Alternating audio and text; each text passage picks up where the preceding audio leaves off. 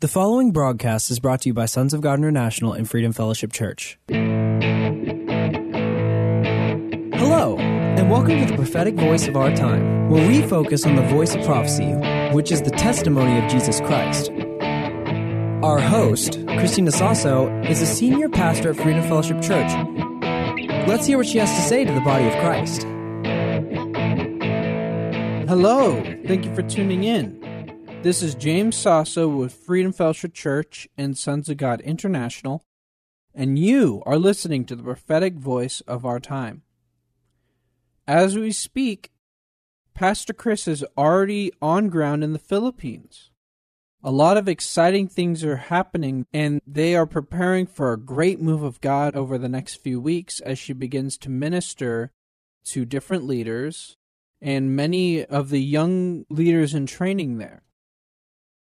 So if you would like to still sow a seed, it's not too late. You can go to our website and donate at sogmi.org. Any donations help, and it is a very fertile ground.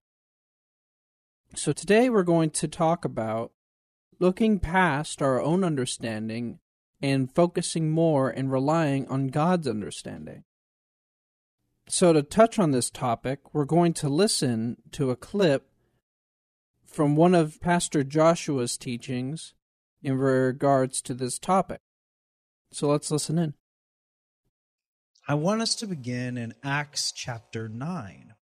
And you all maybe have heard this story before, but it's about a man by the name of Saul. And we know that this man would later on go on to write the majority of the New Testament, but at the time he was known as Saul. Now, in Acts chapter 9, verse 1, it says, Then Saul, still breathing threats and murder against the disciples of the Lord, went to the high priest and asked letters from him to the synagogues of Damascus, so that if he found any who were of the way of Jesus, whether men or women, he would bring them bound up in chains back to Jerusalem.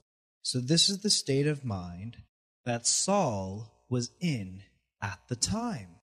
Why? Because he thought these people were such blasphemers. He thought that they were against the way of the Lord, right? Because he was a learned man, we know. We know that he had studied the laws of Moses. We know that he had studied under many of the priests. So this was a man of a lot of knowledge, even of spiritual things. And here he was pursuing the children of God, those that would follow God. It says in verse 3 As he journeyed, he came near Damascus, and suddenly a light shone around him from heaven. Then he fell on the ground and heard a voice saying to him, Saul, Saul, why are you persecuting me? And he said, Who are you, Lord? And I want you to see that's kind of interesting because he didn't recognize Jesus he didn't recognize God because Saul thought he was serving God. Saul thought he was doing the right thing. And when God showed up in his life, he didn't even recognize who he was. Verse 5 So he said, Who are you, Lord? then the Lord said, I am Jesus, who you are persecuting. It is hard for me to kick you against the goads. So he, trembling and astonished, said, Lord, what do you want me to do? Then the Lord said to him, Arise and go to the city, and you will be told what you must do. And the men who journeyed with him stood speechless, hearing a voice, but seeing no one. Then Saul arose from the ground, and when his eyes were opened, he saw no one. But they led him by the hand and brought him into Damascus. And he was there three days without sight, and he neither ate nor drank. Now we know that Saul was a very learned man. He had studied the scriptures, he had studied under the priests in the temples. So he thought he was serving God and he was doing the right thing. And here's the thing he had a lot of knowledge and a lot of understanding in man's system. And in order for Jesus to get Saul to follow him, he had to shake up his whole life, he had to blind him. And a lot of times we have to forsake the things that we knew in the past for God to get us on the right track. Because when God finally lifted the blindness from Saul, what happened? Scales fell from his eyes, like he had been looking through a filter that was twisting what he was supposed to be looking at. And understand, God has to sometimes blind us from our old ways of doing things, the things that we knew before, to where we're wandering in darkness and we don't know where we're going. God, what are we doing? All we have is God's voice directing us where to go. This is why later on Saul said in Philippians chapter 3, verse 8, he said, Yet indeed I also count all these things, all the knowledge, all the learning, as loss for the excellence and knowledge of Christ Jesus my Lord. He understood that all of that knowledge, all of that understanding, paled in comparison to what God had in store for you. But it's even further than that because in the Strong's Greek Concordance, that word for loss or that word for nothing is the Greek word zemia, which means that it is loss, a detriment, or damage. It implies a bad business transaction.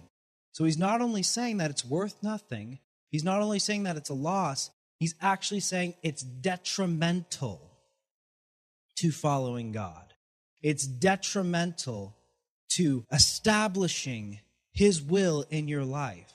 Man's knowledge, your own ways of doing things, they're not just a loss, they are detrimental to you being able to get on the path that God has in store for you. And that's something that we have to understand because this morning God has been telling us we have to be willing to make changes. We have to be willing to shake up our own world. We have to be willing to say, okay, if I need to get on this path, I'm going to get rid of everything that's in my way. I'm going to get rid of everything that's stopping me from achieving God's perfect will in my life. Anything that I need to do, I'm going to do it. In those knowledge, those things, those habits that we've built up, and some of them are good, we know. But understand that those who only have head knowledge, those who only have a man's understanding of the scriptures, they might even find themselves working against the will of God, which is what Saul found himself doing. Even though he thought he was doing the right thing, he was on the opposite side of what God wanted to happen. And understand that when Jesus was here on the earth, who were his biggest opposition? Who were his biggest detractors? They were the spiritual leaders. They were the ones who were in the church. They were his biggest opposition. And they studied the scriptures all their life. They studied the prophets all their life. And still they found themselves in opposition to the will of God. So understand that man made knowledge, that religiosity, it is actually a detriment to the will of God establishing in your life. It is actually something that will cause damage to what you want to accomplish and what God wants to accomplish in your life. So we have to be willing to purge man made institutions from our mind, man made ways of thinking from our mind. God has always got something new, He's always got something fresh and He'll always lead you down the path that you're supposed to go. The Lord has said that this decade is supposed to be something unprecedented for us, something that is so beyond anything that we've experienced. We have talked just last week about how the actions of a few influential people can direct the course of history for centuries.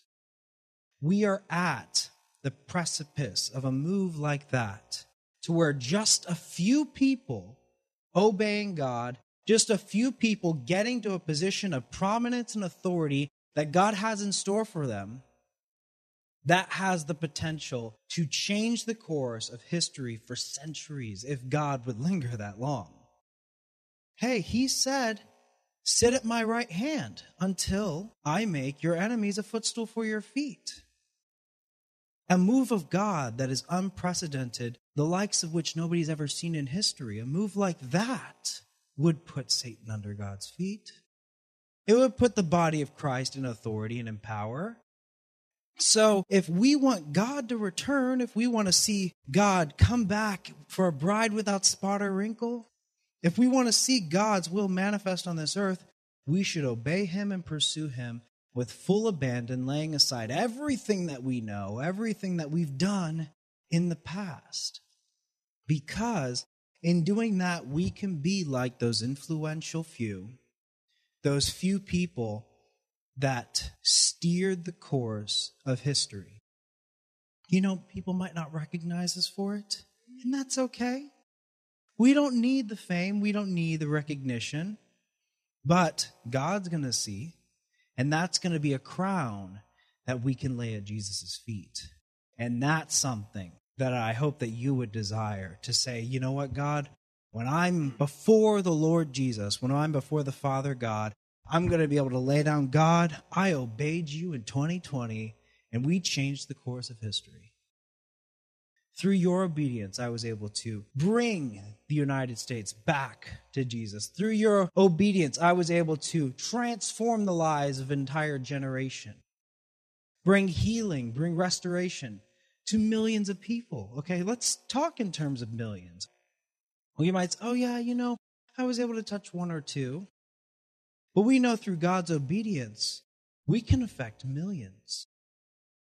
With Joseph, think of how many people whose lives were saved because Joseph obeyed God. We know there was a famine for seven years. How many people would have starved to death if Joseph wasn't there? His obedience to God saved all of their lives, and they didn't even know it. So it's not just for our sake, it's for the sake of the current generation and future generations to come, our obedience could save their lives. Our obedience could put them in a better place, and they won't even know, but they'll thank us for it in the end. When they get to heaven, they'll say, Man, through your obedience, our generation was transformed by your obedience. I want you to think about that. That's the kind of legacy that I want to leave behind. That's the kind of testimony that I want to have we have so many dramatic and tellings of these testimonies. Oh, yes, well, I was in drugs and then God saved me and now I'm clean and I'm free, which is great that God's able to turn people around like that. But I don't just want a testimony that I was a sinner and now I'm free. I want a testimony that I was a sinner, now I'm free, and I transformed the lives of millions of people. See? You know, there's a thing that I remember listening to C.S. Lewis talk, and he was saying people often get into this mindset between two options. Is this option better than this option? And he said people shouldn't think in terms of one option good, one option bad, but he should think in terms of there's good, there's bad, but there's also worse and worst, and there's also better and best. So, God saving you from being addicted to drugs or whatever it was, that's good, but it's not best. God's best goes beyond that. And many people settle for good or okay. God's plan for our lives is not just good, it is the best and the greatest, most glorious thing you could ever experience. So stop thinking in terms of good or bad. Think in terms of good, better, and best. Because when God is leading you down something, He's always leading you towards His best. We know that God is not the kind of God to hold back, right? When God leads you on something, oh, well, you know, this will be good enough.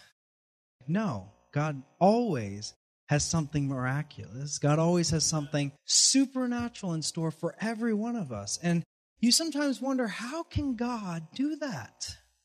How can God have something to where it's amazing, perfect for each and every one of us? Only God can do something like that. So we have to see things in the spiritual realm. We have to see things going on in our family, in our business, things that are going on in the news. We can't just look at them at face value. We have to look at them in the spiritual realm. Because we know the prophets of God were given things like foresight, and they were able to see into situations. Don't go there, or you will surely be overtaken. That word came from God. And we, as the body of Christ, when God is leading us into places, we should be able to seek God and get that kind of foresight.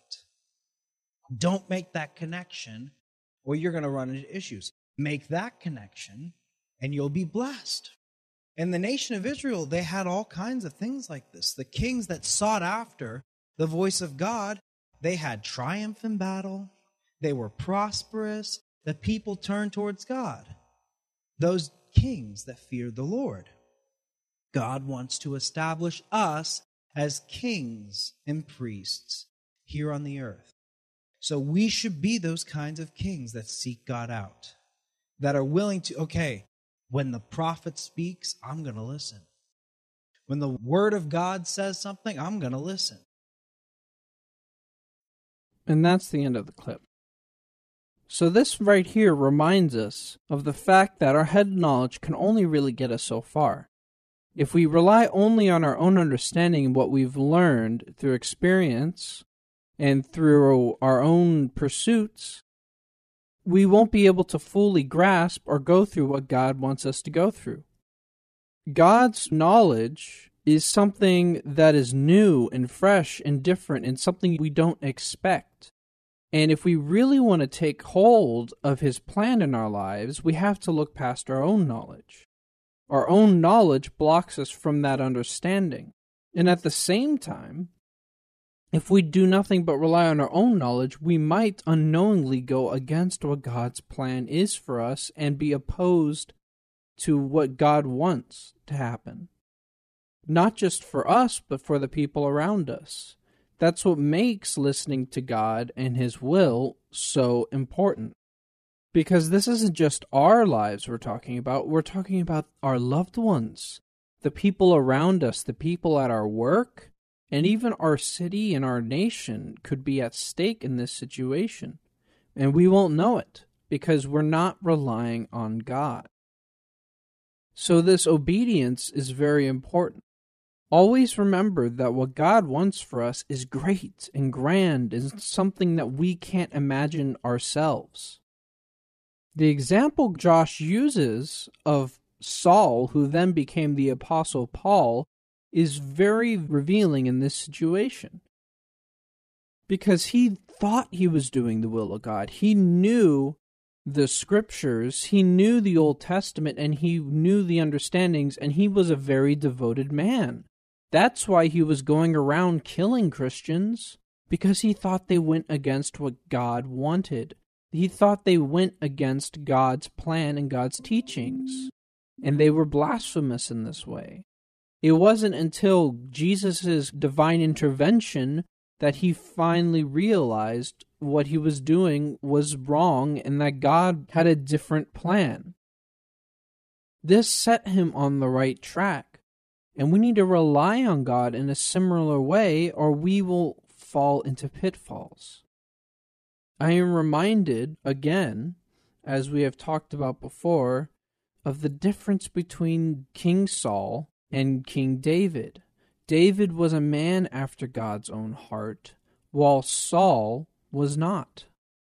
Saul was meant to be the great king, but he relied too much on what he thought was right and what he thought would be the better idea in passing it off as doing holy acts for God. We can't just go around going, Oh, I think this is God's will, or I want to do God's will, but I really want to do this thing. I'll pray to God and I'll pray the entire time I'm doing it, or I'll make a donation to God, and go to church this next day, that's not going to cut it because that's not what God wants for our lives. That's why we have to be open with what God's plan is and move past our own thinking. Because a lot of times He'll put us in a situation where it doesn't make any sense until the deed is done, until after the fact, when you see the harvest of what you have sown, that you really understand what God is doing. It goes back to having that relationship with God because we have to be on this situation in every aspect. Just going about our business, we should be talking with God. And it's such a simple thing to do. Just as you're acting, be sensitive to the Holy Spirit's leading. We can just do simple things like, oh, uh, should I pursue this? Does this look like a good idea? Or, hey, I got these different things that I'm thinking about doing. Does this sound good or does this sound good? Or should I be doing something else entirely? Or even just being like, hey, what should I do today, God? What do you want me to do today? I don't know what to do. We can do this even when we're out and about doing our business. We can do this in our free time and we can do it when we are at work. We can do it as we're going to the market. We can do this at all times. And that way we're always in tune what God is wanting for us. And it develops our relationship with Him even further. That's why this is so important.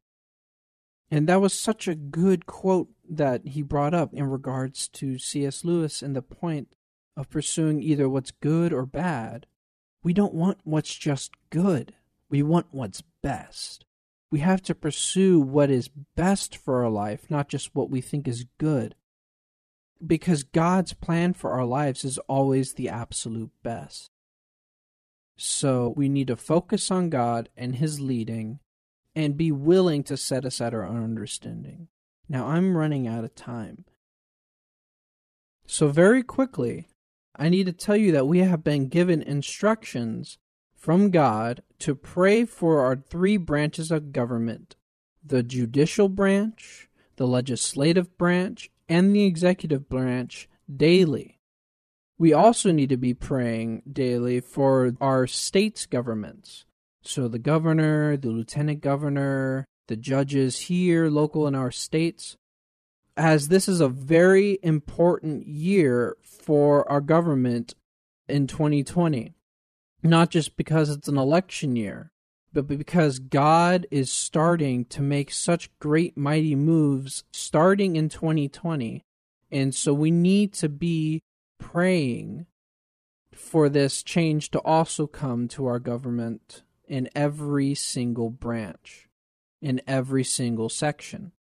And when we pray, we need to make sure to set aside all of our political biases and pray for God's will to be done. Don't pray for someone because you like them. Don't pray against someone because you dislike them. Instead, be sensitive to God's leadings and what you need to pray for and pray for His will to be done. Now, once again, Pastor Chris is in the Philippines and she is currently working and ministering there. But if you still want to sow a seed, it is not too late. You can go to our website at sogmi.org and donate there, or you can send your donations to P.O. Box 1579, Helotes, Texas 78023. It is a very fertile ground, and you do not want to miss out a chance to be a part of it. If you want to join us in our Sunday services, we are located at 8419 Callahan Road in San Antonio, Texas. Our services start at 10:30 a.m. and 7 p.m. on Sunday. But if you can't make it and would still like to be a part of it, you can join our live stream at 11 a.m. on YouTube.